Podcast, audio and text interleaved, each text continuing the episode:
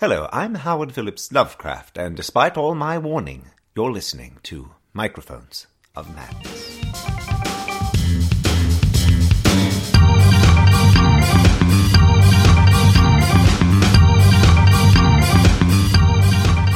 Hey everybody, Saturday night, Microphones of Madness. It is the 2nd of July, 2016. Uh, happy Independence Day weekend for all of you guys who are into that sort of thing. Woohoo. I'm Rodney. Over here we have Steve. Uh, that's the horn hands for people listening on the audio version. And Kim. For the love of Hastur, For the love of Hastur. which is a place, not a person. So, well, I don't know why I just put it back on me. There we go. Uh, today's show, we are talking about the anthology Urban Temples of Cthulhu, published by the First United Church of Cthulhu, edited by Kurt Cave. That explains Um, it. We are uh, about halfway through, as usual. Normally, we break anthologies into two parts. Right. Uh, we've read through the first nine stories. I think Kim might actually be a little bit further along. Um, I don't know how far Steve got. I got up to Matriarch of Skid Row.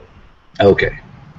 All right. Now, um, tell you the truth, this this was probably an anthology that would have flown right under the radar had had we not been contacted by uh, by the editor. Sent a copy to take a look at. Um, hell, I didn't even know the First United Church of Cthulhu even existed. Me neither. And why would you? Why would I? Probably. You're right. I w- I wouldn't know. Um, I'm feeling a little under the weather today, so I'm clinging to this coffee cup like it's like beer light. Um, so, Steve, let's go ahead and give your impressions of the first half. Do it like we always do. We'll go we'll go down the list. I think you should go first this time. You never go first. I never go first. I never go first because I have to do that opening spiel. Oh, yes. I think you should go first. I really think you should go first. You think I should go first? I All right. you Well, you know, it's like like we said, we're halfway through. It's it's not the greatest anthology I've ever read, but there are some bits and bobs in here that that I kind of got a, a kick out of. Um, for the for the most part, it with the exception of I think there's one story I just really did not like. Uh, the rest of them pretty typical mythos fare. They hit all the right tropes, all the right beats. Um, but so far, nothing has really knocked my socks off. But you know, if you're sitting on the porch in the afternoon sun with some tea, you know, this is this is one of those types of you know lawn chair reading type books. I think. and we'll discuss specific stories after we get general overviews from everyone. Fuck with Rodney Day. 'cause now that sick. wasn't so hard, Yeah. was it? I never go first. Now your cherry is popped.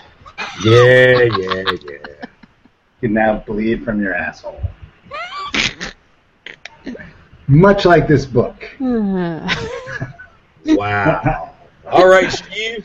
nice All right, segue. Actually, it wasn't. That's a, a little dramatic. I'm going to say that overall, I really didn't enjoy it. Um, there were stories that were better than others. Um, I thought a lot of these stories were suffering from just trying too hard uh, to be to be hip.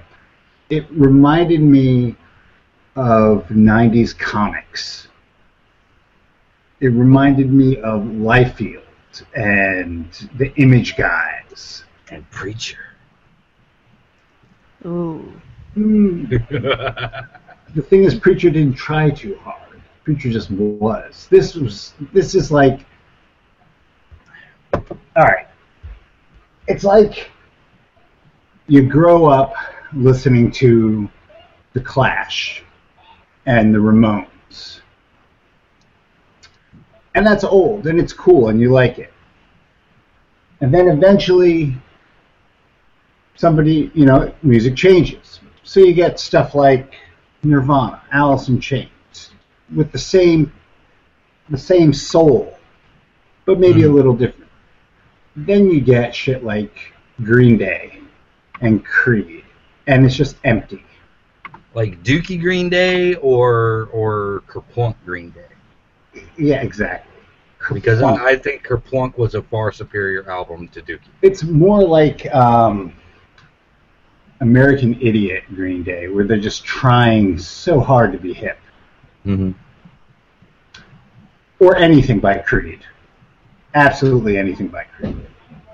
As a matter of fact, the last story that I read, Matriarch of Skid Row, was exactly like listening to their version of Riders on the Storm. Yes, it was Riders on the Storm. You can tell. But it wasn't because what the fuck did they do to it? See, I kind of like that one. That's that's one of the ones on the list that I kind of like. I, I have I'm, I'm I'm getting this feeling. I'm getting this feeling before before we get to Kim that in in the in the weeks running up to this episode that all the stories that you guys just like absolutely hated are the ones that I kind of liked for one reason or another. It probably was. And you know, so we'll we'll find out. We'll find out. I guess we will. um, all right, so there's there's Steve's analogy. Steve's analogy is, see, I I, I was, I was kind of expecting you to go to Blink 182 rather than uh, No, because it's not that. It's not that abysmal. it's not that abysmal. It hasn't gone off the edge where you could still tell it's got punk rock roots. You Mhm. could still tell. Like, for example, um, I'm not even going to pronounce the matriarch's name, Right? Oh God, no. but that is a creation of uh, Clark Ashton Smith. Mm-hmm. Um, it is Tsathoggua's mother. Yeah. And Tsathoggua's mentioned. So you could, and that story has that classic Lovecraftian. Right. And it hits all the beats. Classic. And and I think we we had remarked on a previous show that really Clark Ashton Smith is getting the short end of the stick right. in a lot of weird fiction. That he doesn't get referenced as much as Howie. No, he doesn't. And as a matter of fact, a lot of people will associate Tsathoggua with Robert E. Howard Mm-hmm. as opposed to Ashton Smith, or uh, Hyborian, for for that matter. Mm-hmm. which are Smith creations. But I digress. You could still tell it's got that weird fiction root. Mm-hmm. Blink 182, you can't. You can't tell what the fuck they are. Okay. So All right, all right, I'll give you that. I'll give you that. All right, so now we're now we're over to Kim. Yeah. Go Well, for it, Kim. Yeah. Uh, I, I hate to disparage anybody, especially when they're not big name authors who are trying to make their way in the world. I try to encourage the uh, I try to encourage the small time anthologies, small time editors, um, what have you. Honestly, though, I had a hard time getting through this one. Um, there were a couple of them that I didn't think too badly of, and there was, I think, see, there were there were actually two in this half that I actually enjoyed. Mhm.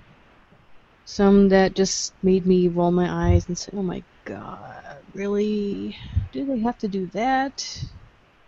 Or do they have to drop that name and think they had gotten a Lovecraftian story?" Her leather pants reflected the moonlight as though she were poured into them.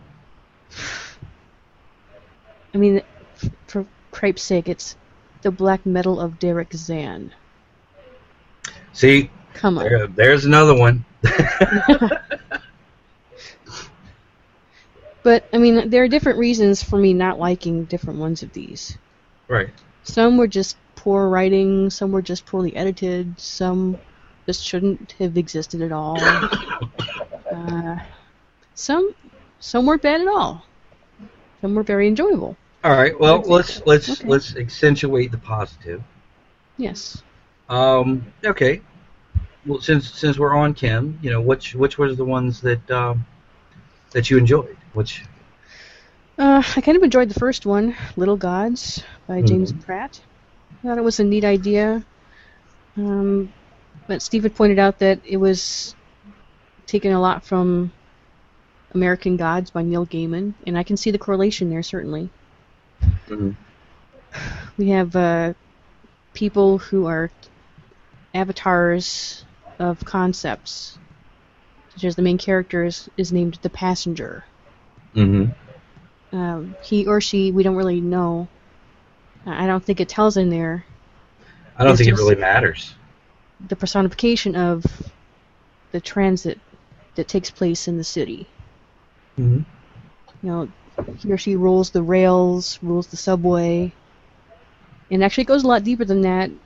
But because, as it says, everybody is a passenger at some point in their lives, even if it's, if it's just in their mother's belly. Mm-hmm. So You this know- can actually be one hell of a powerful god if you think about it. Yeah. and that that was what that was what drew me in, and I I liked it. All right. My favorite one of this half is Cosmic Cavity or the Mouth of Man by Carl Mhm. James. Okay, so that's that's that's one at least two of us agree on. I No, I didn't I- like that one at all. I, I thought that one was just. I thought the concept was just strange enough. It was That- campy in a good way. It was fun. Yeah, and I, I believe that, you know, going by the the author's bio, I think that was his. That might be his debut. So. Yeah. And, and and honestly, you know, most of the folks in this in this anthology have been published, but I don't think. Um, I think this might be the first anthology these guys have put together. It, it looks like it's a lot of a lot of these guys have written other types of fiction, and this might be their first foray into the weird. Mhm. Yeah, I, I could I could see that. Um, I think some folks some folks have a little bit of a you know a an, a toe in that water, and you can tell in certain stories. Little Gods, you know, I liked the concept of the passenger. Um, I kind of wish it focused a little bit more on that animistic side in in the urban setting. Um, yeah, honestly, this one probably could have made uh, a decent novella or novelette rather than a short story uh, because it just seemed to it seemed to go and it give you this this hook of okay this is what's going on and then we get the basic um, mad scientist I've seen through the veil oh the horror type of rant Mhm. It was Doom. It was the plot of Doom. It was the plot of doom Yeah, the video game Doom. Hmm. It was American Gods and Doom together. Never thought it would be possible, but that's what happened. There you go. At least you got got, got a mashup that was uh, that you didn't think would happen. Yeah. All right. Um, so yeah, cosmic cavity. Uh, you got a third? Uh, the Face of God Within. That was that was one of the better ones I thought. Okay. Yeah. That one's also on my list of, of ones I enjoyed. I didn't mind that one. I, I like. I didn't mind that one. I think it definitely plays into the, the fear of NA and AA as a cult. Mm-hmm. And Mm. speaking from experience, they are Right. not quite at like this, but um, and I, I don't. I think the writing of that one was uh, a little bit better than most of the writing so far. Mm-hmm. But again, it, it was very safe Right. in terms of it's a, it's definitely hit all the right beats. There Mhm. wasn't anything really. Some, somewhat generic, I think. Right. yeah. Um, but also, also since since we brought up body horror in the look at uh, Cthulhusattva, this one kept the body horror to the minimum, That's true.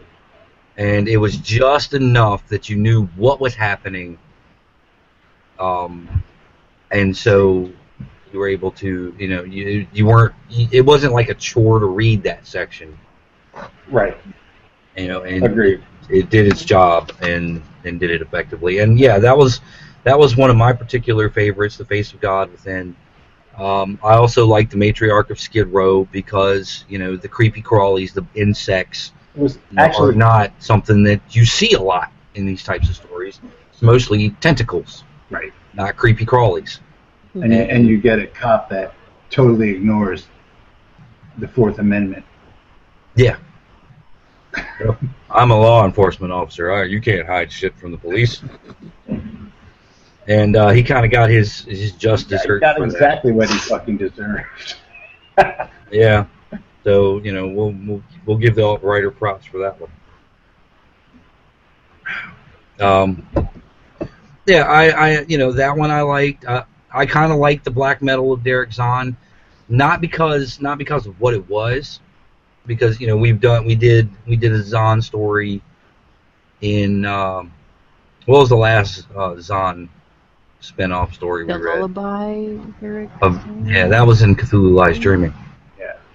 That was one um, of the favorites out of that one, I Yeah, think. that was that was one of the favorites out of that. And I, you know, the the idea of music, and it was kind of like the lullaby of Eric Zann meets Bleak Mathematics, in some in some respects, but with that black metal kind of tinge. I actually I like that story. It, it, that was probably the the one that stood out for me the most. Mm-hmm. Um, not not that I the listened to a whole shitload of black metal, Right. but um, the whole I guess culture of black metal, even though it does revolve around Satanism as opposed to Aeonism, Mm-hmm. like the second story points out, there's not a lot of a difference in the eyes of some. Um, I, I liked the fact that they, I don't know why anybody hasn't done this before, hasn't put that black metal and the mythos together. Mm-hmm. It, it seems like a, a, a very logical Step. marriage. Um, as a matter of fact, I played Call of Cthulhu games where the keeper will play black metal for ambiance Mm-hmm. because you know it's black metal. Right. This story could have been really good if only they hadn't done certain things. If only they hadn't made the, the guy Derek Zann. If they had just given him some other name. Well, that's an editing choice. Because, well, but see, that that's puts the editor's you, puts job you in mind of something specific, a specific set of mythos. And this story is the opposite of that. Instead of playing your music to keep the door shut, they're they're doing the opposite. Right. Well, right. you And it's black metal, and it's a it's a guy Kudos named for Derek Zann, different. and you know it's a play on words, and that drives me nuts most times. and but see that's that's the, that's the thing is that you could also you know go with the argument that classical the music of Eric Zann and black metal are almost in opposition now I'm not going to get into the music theory of, of classical versus metal or any of that stuff but there are those critics that would look at you know Eric Eric Zann playing something and Derek Zann playing something, and would consider Derek's being, you know, trash and evil and stuff like that, and then you know, Eric being, you know, oh, that's brilliant. well, and also a lot of classical music, especially music, classical music that has survived, is church Mhm. music. You're right, exactly. So, Hmm. well, so, a lot of yeah, a lot of classical art, period, whether it's music or sculpture or painting or whatever, right. a good chunk of it from that period is, you know, was funded by the church. So yeah, you got the money. Right. You know, they paid for it. So, you know, I mean, how many, you know, in your history of art class, how many Madonna and Childs do you remember seeing? Yeah, there's a shitload. That was like the, a third of the semester. And see, when you do something like that, like dropping a mythos name directly into the title, it relies upon the reader knowing who Eric Zann was and what it represented, mm-hmm. Not and what his music represented. I, I don't but then it it does. doesn't go any further than that. It makes a vague reference of Derek Zann going to Europe and studying some something about his ancestors and something like that. But then it doesn't even mention Eric Zann at all, or what the significance was of his music. Yeah, so but you I have don't nothing think to that compare it to really. unless you already have it in your head. I don't really think that had that. I think that was like a wink and a nod, but it didn't. You could have called him anything, and the story still would have made sense. Right. You could have called him Rodney Turner, and it still would have made sense. Mm, yeah, like when's the last time you saw me pick up a violin? Then it would make even more sense. But also, also, you know, put it put the put it into a, a bit of a perspective. Is that um, you know, okay? So Eric Zann was trying to keep it at bay. Why would that particular aspect carry on through the generations? You know, why wouldn't somebody have gone crazy and go, you know what? Screw this keeping it at bay. I'm going to let it in. So I'm going to use a song that lets it in.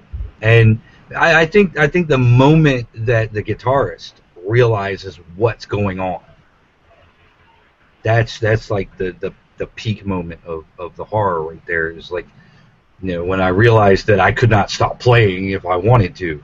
Mhm. You know, Well- that was that they're on a they're on a path that they cannot get off of. It's And and here's a clever thing, Tim. If you are expecting Eric Zann to be holding back the madness, Mhm. and that's your prejudice going into the story, you might actually think Derek Zann is trying to do the same thing, and then when the hammer falls and you finally realize, oh shit, he's not, that gives you a nice little shock as a reader who's in the know. I kind of think there were enough clues laid out throughout the story to n- not really prejudice you in that way. um, here's the weird thing, though. Um, you, you're prejudiced from the title, thinking that this is going to be about Eric Zann and his music. You, you don't hear Eric Zann mentioned anywhere in the story at all, so it kind of leaves you dangling. But you got this character. He's this dark, evil character. He, you know, he does. He played his music in a really dark and evil and captivating way that is actually pretty well described. Lost my train of thought. Yeah, Oh, there, no. there, there are clues. I mean, there, there are little clues like that laid out throughout the story that let you think that maybe this is not the hero. That this guy is not somebody who's trying to keep the evil at bay. mhm. And then you see that horrible, evil black violin sitting there, and you think, oh, that's an instrument of goodness. No. well, it's No, it it's, isn't. it's a it's a regular old violin. It's the bow that's all black and evil, yeah, and the blood sacrifice. Right.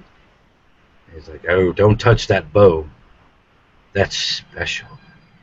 Yes. Yes, but I mean, there's the possibility exists, especially if you're if you are in the know, so to speak, that maybe maybe you don't want to touch it because you don't want to ruin the arcane quality of the bow. Yeah. I mean, that pop. There's a, there's a, now. I'm not saying it was the most well written story I've ever read, and I think it could have been worked uh, better.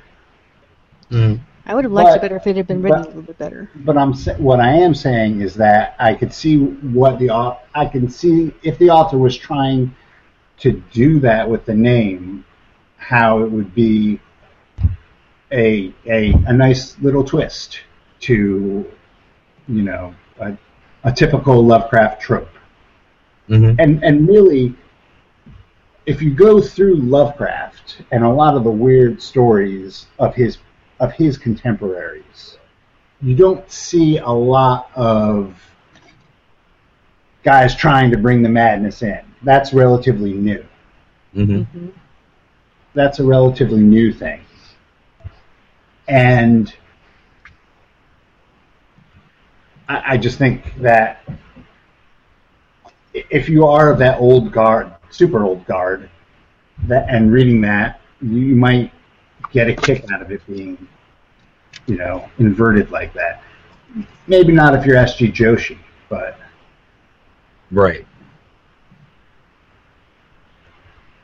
Yeah, I, I have a feeling that Joshi would probably just hate this book, and you know that that gives me more impetus to like it. Well, I mean, there's no, you're allowed to agree with people you don't like. Yes. I mean, even broken clock is right twice a day, right? Unless the hands have fallen I off. mean, Jesus Christ, you never.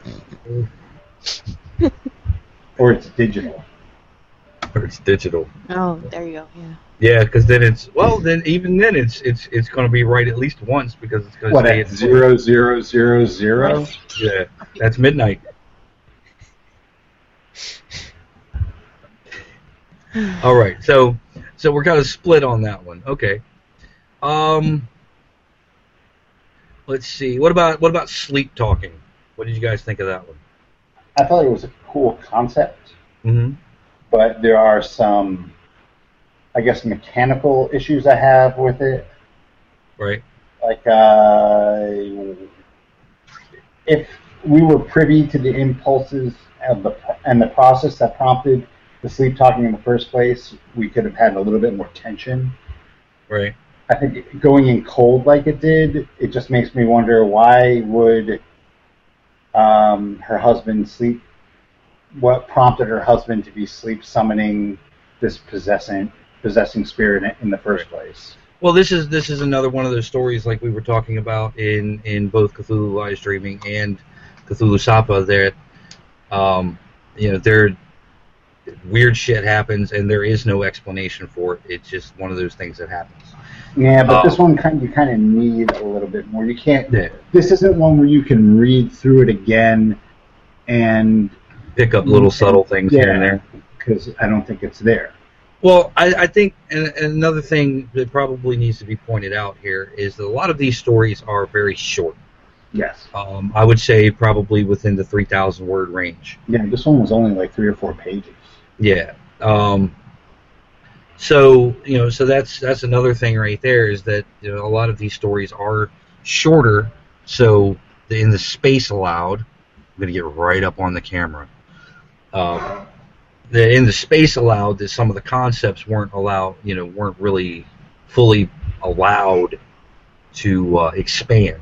Like, um, yeah, sleep talking. Actually, this one could have been a novella as well.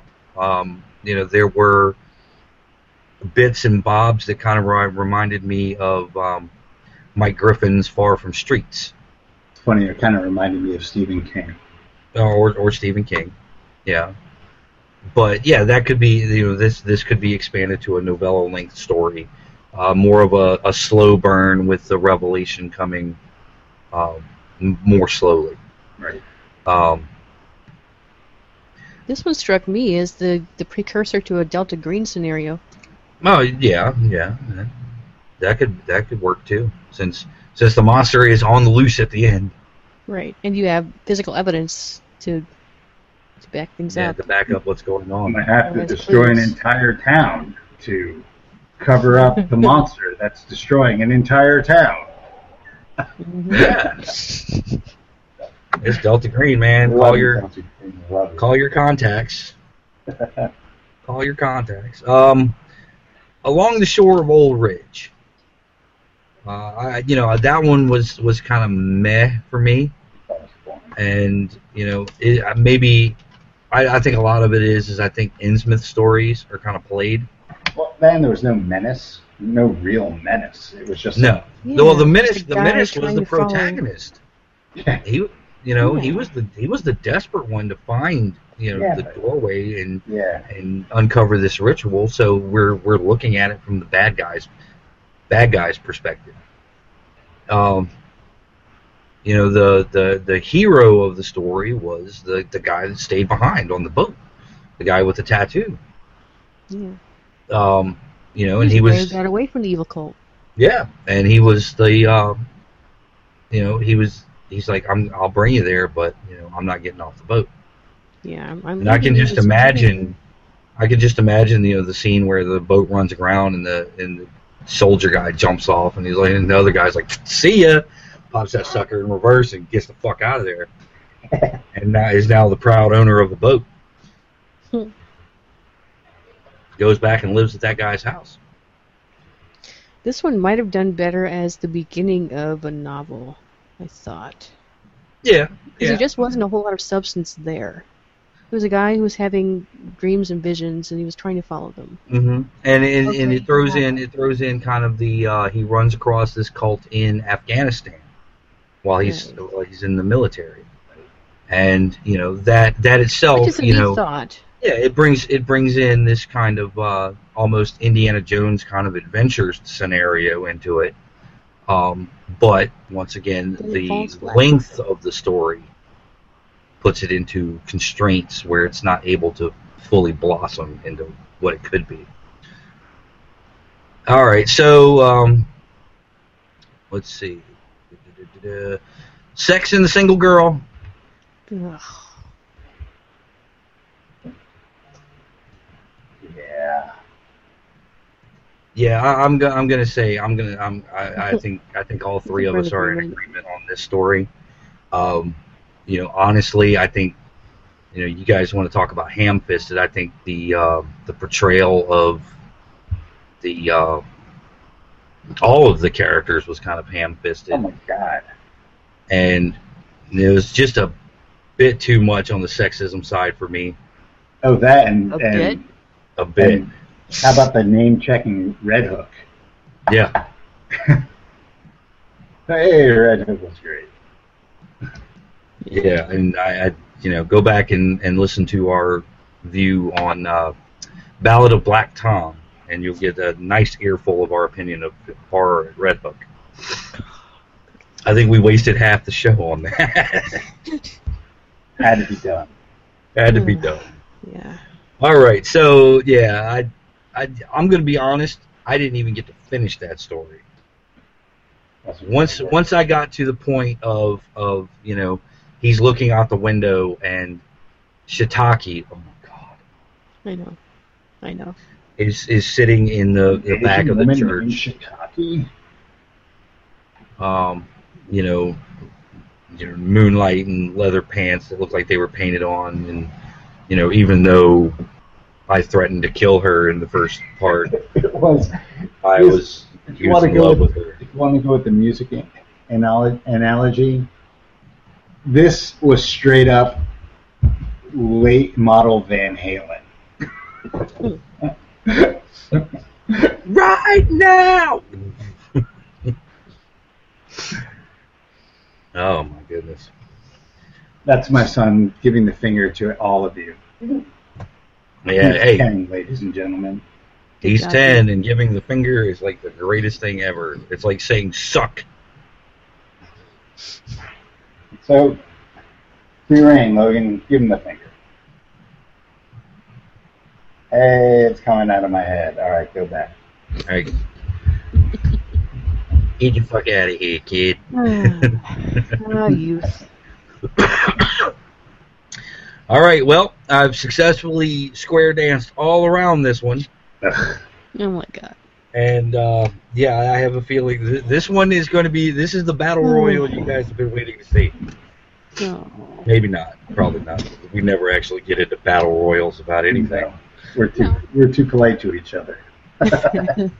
We we well, I've stayed in Steve's house, so you know, Hmm. Steve's he's had the opportunity to obtain my hair for voodoo rituals. You don't have any hair. Precisely. Exactly. Why is So, my dog yeah. bleeding from its ass? Yeah. So, so the last one, the last one to talk about in this half is uh, the Kings in Rebel Yellow.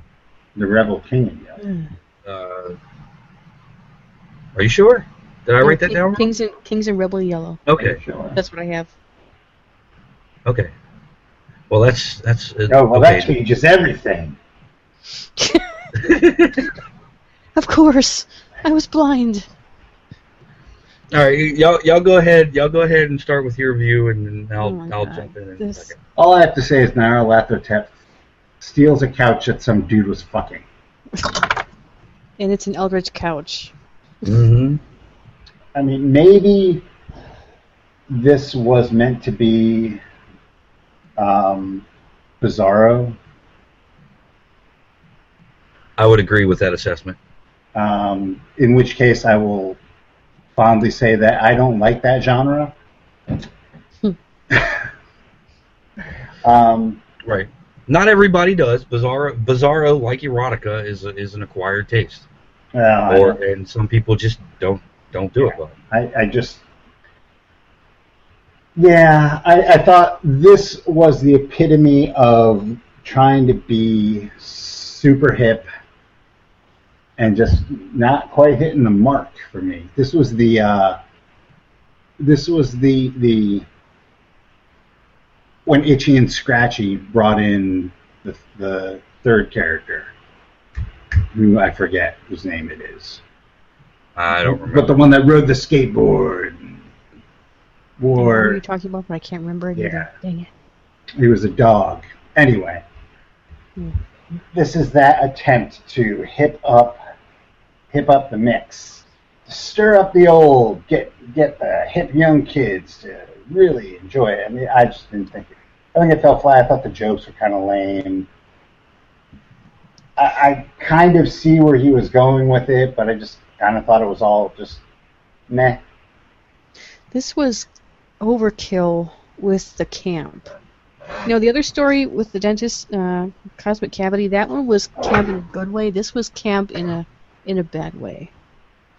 A- As I made a note here that uh, this story is one long face palm.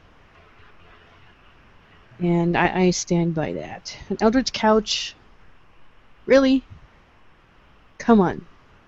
You can do better than that.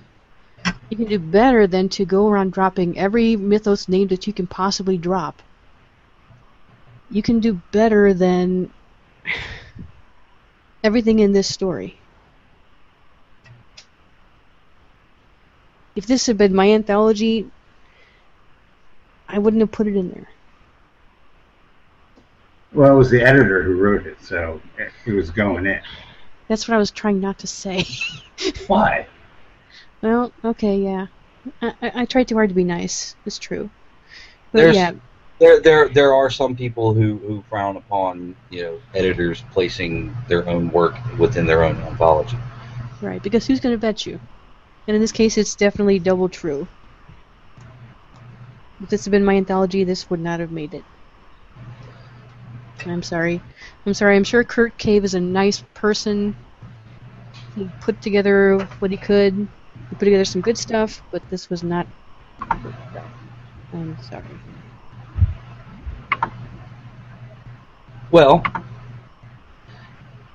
I guess it's my turn, and I'm going to say, and I'm going to say that you guys' reaction to this story is exactly the shot in the arm weird fiction needs.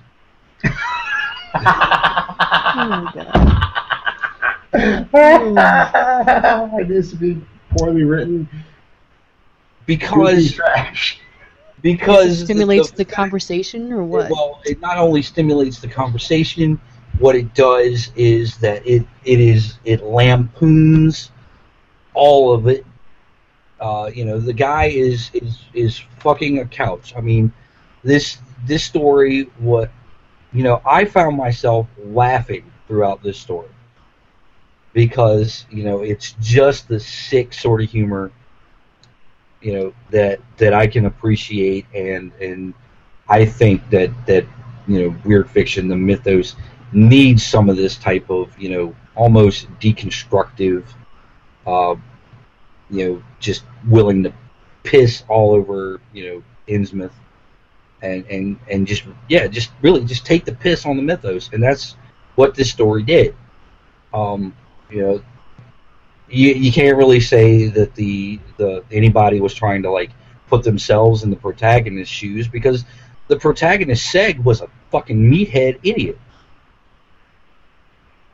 You know, it's like Bill and Ted. I mean, that's freaking that's psycho. sort of. There's something a couch. Right. He's- I mean, we we start off right here. I mean, who the fuck fucks a couch? I mean, hell, the the guy whose party it is says, "Who the fuck fucks a couch?" So you know, we already we start off.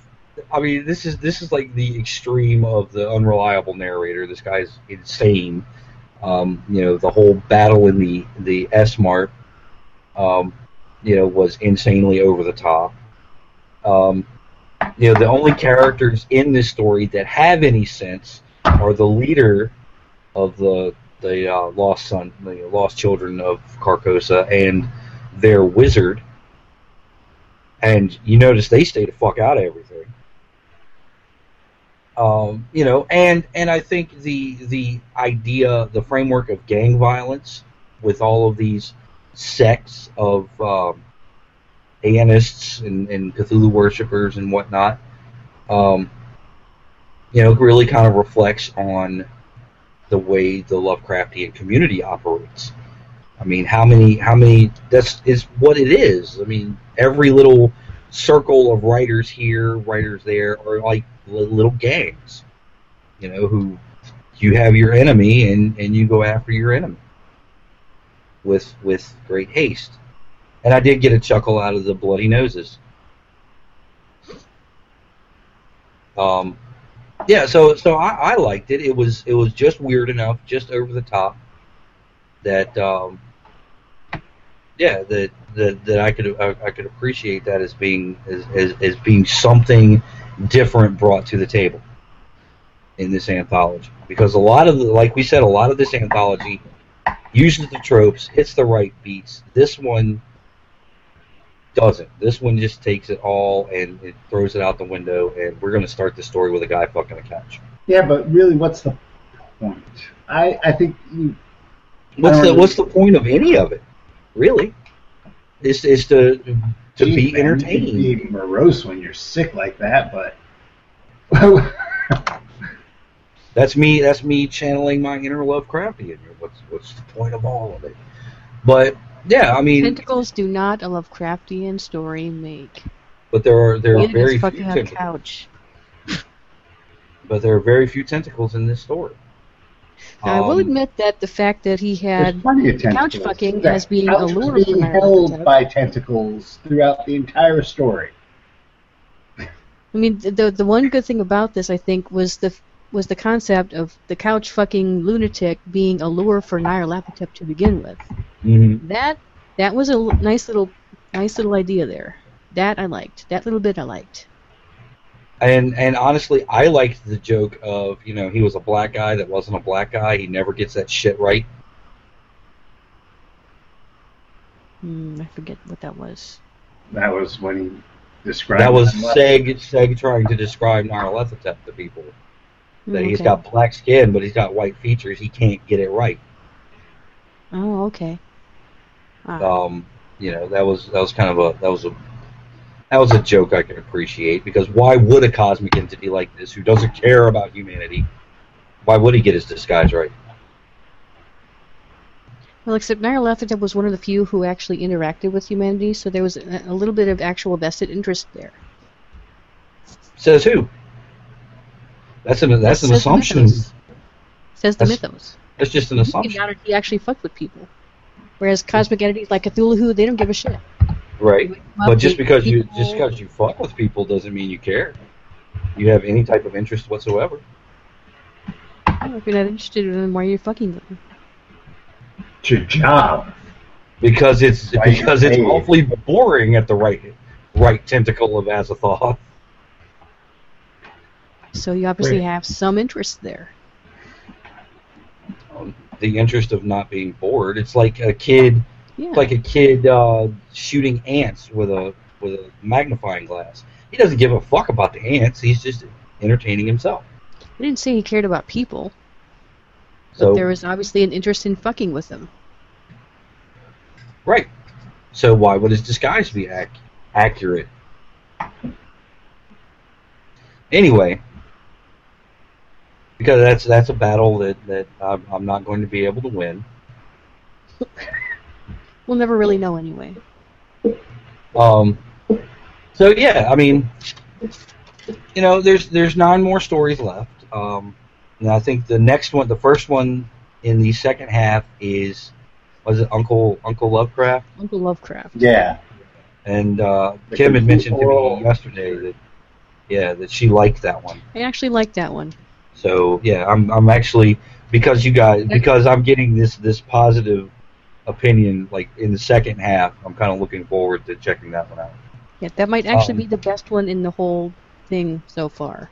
So as far as recommendations go, we're not going to uh, fall into the trap that we did with uh, Cthulhu Lies Dreaming, right. and we're going to save it for part 2 Mhm. uh, to give our recommendations, star ratings, and that sort of thing. Uh, so far, I would say my overall my overall opinion of the first half is there are some some interesting concepts, uh, a lot of uh, you know trope use, you know decent trope usage, hitting the right beats. Um, but so far, maybe not the, the strongest strongest Lovecraftian or mythos material.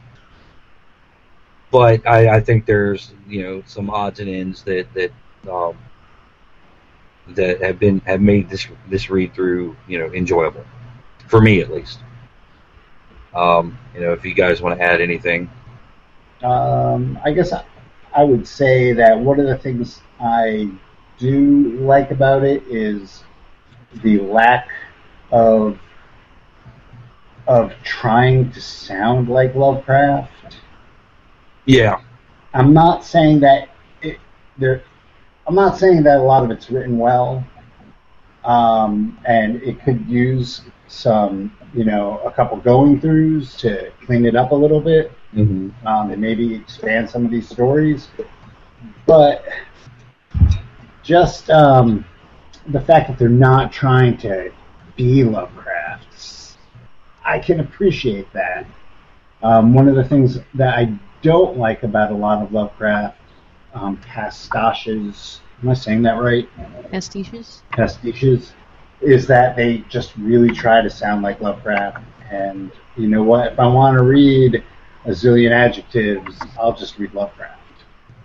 So we need something new. Or- Write like you write, not like you think people want you to write. And I Right. think that is what these guys are doing. And even in um, Cthulhusattva, the vaunted Cthulhu you did have a little bit of pandering just with the style. Mm-hmm. the stylistic nods. Yes. So, yeah, and I, I, I, can, I I, can see that. I appreciate just not going down that road. Yeah, I think I think you're right there. I think a, a lot of this is that these guys are writing in their style, using the uh, the weird and Lovecraftian tropes, um, and you know, I, I would say that not necessarily everybody is cut out for for weird fiction. I mean, hell, I'm certainly not. Um, but yeah, I mean, you know, there's it's it's not like Lovecraft where the man didn't hasn't met an adjective he didn't like except for terse. I think is uh Thank you. it's is Steve's catchphrase there.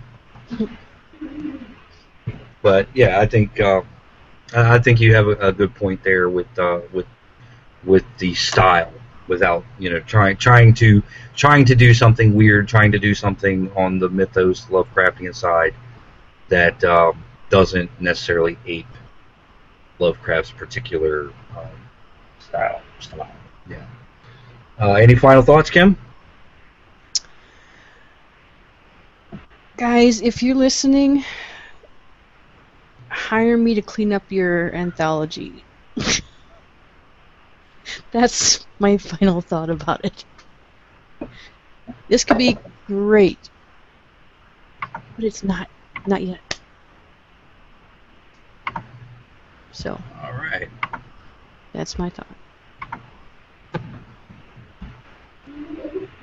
All right, so I guess we'll leave it there. Um, Monday.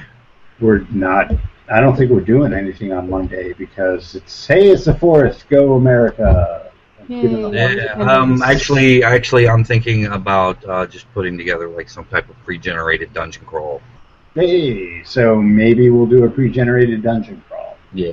I mean, you know, we can broadcast it if you want. If not, whatever. We'll just get the guys together and play. All right, so we might be doing something on Monday. Right. So uh, yeah, Monday is to be determined because it is the Fourth of July. Uh, Friday, Fungi will be back, and if I feel good enough to get the audio up from last night. Um, yeah, so Fungi will be back, and we'll be back next Saturday, 9:30 Eastern Daylight Time, to do the second half of Urban Temples of Cthulhu. That's, Utak. We'll That's see a what the lot to half have to brings. say. Call it Utak. Utak. Utak. All right, so until then, say goodnight, Gracie. Like Gracie. Good night.